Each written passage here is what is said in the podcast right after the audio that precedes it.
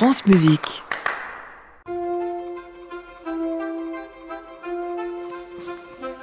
Bonjour Christophe. Bonjour Benoît, bonjour à tous. Alors apparemment l'éditorialiste dangereux de ces dernières semaines est devenu un homme prudent et timide, à ce que j'entends. Oui, je, je, suis changeant, je suis aussi insaisissable qu'un savon ou qu'un directeur musical à l'Opéra de Paris cette semaine. On a vu ça. Voilà. Alors oui, je suis euh, prudent aujourd'hui parce que je voudrais vous faire entendre, vraiment entendre, un concept controversé et jamais unanime, celui de révolution baroque, ce concept de la fin des années 70 dont on parle beaucoup, mais qu'on oublie de définir quelquefois. Qu'est-ce que ça veut dire Révolution baroque?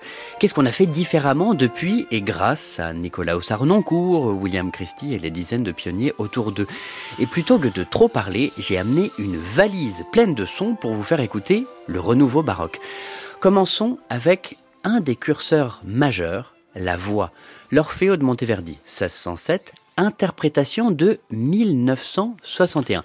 Écoutez surtout comment le chanteur passe d'une note à l'autre.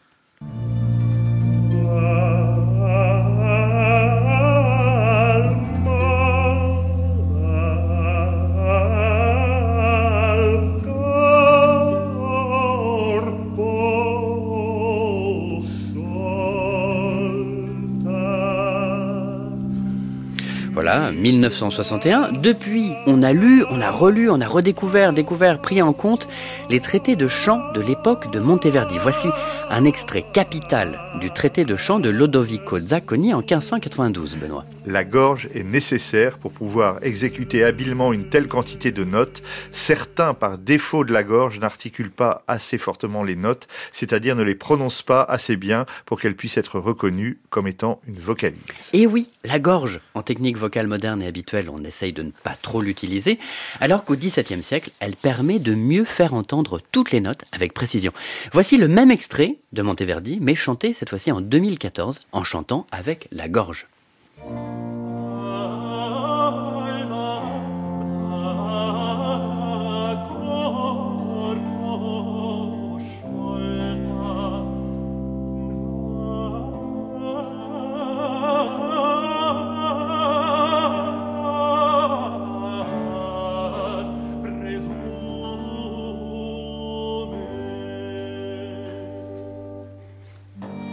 Oui, effectivement, c'est plus clair avec la gorge.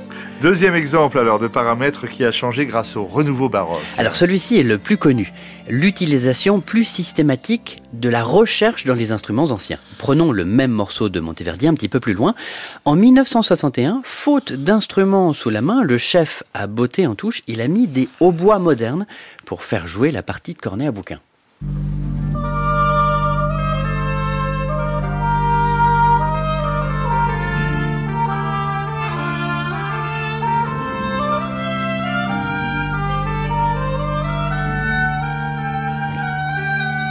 Au bois moderne et en 2014, l'instrument pensé par Monteverdi, le cornet à bouquin.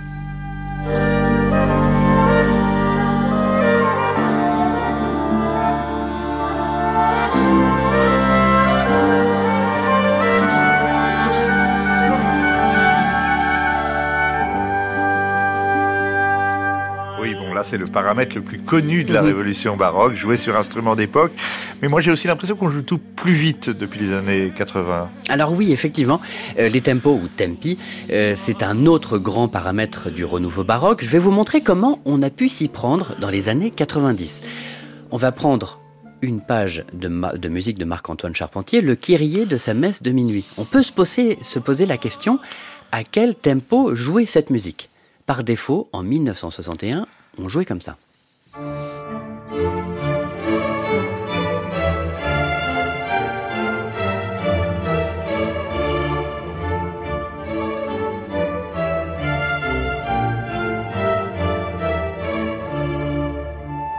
Voilà, c'est joliment phrasé, mais ça n'a pas d'appui.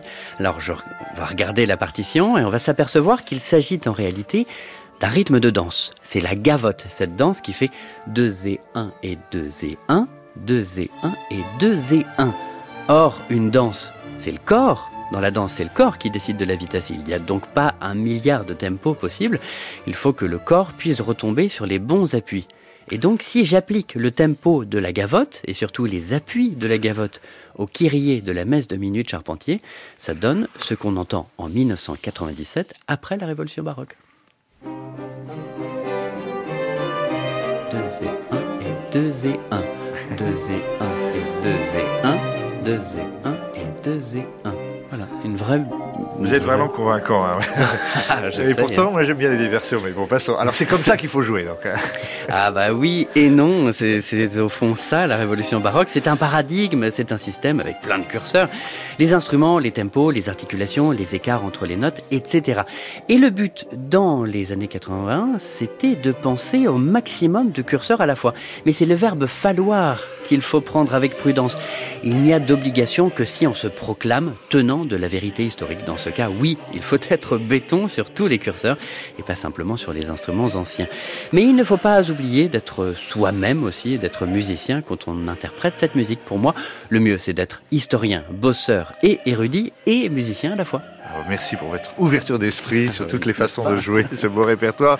Merci Christophe Dillis, on se retrouve bien sûr euh, samedi prochain. À réécouter sur francemusique.fr.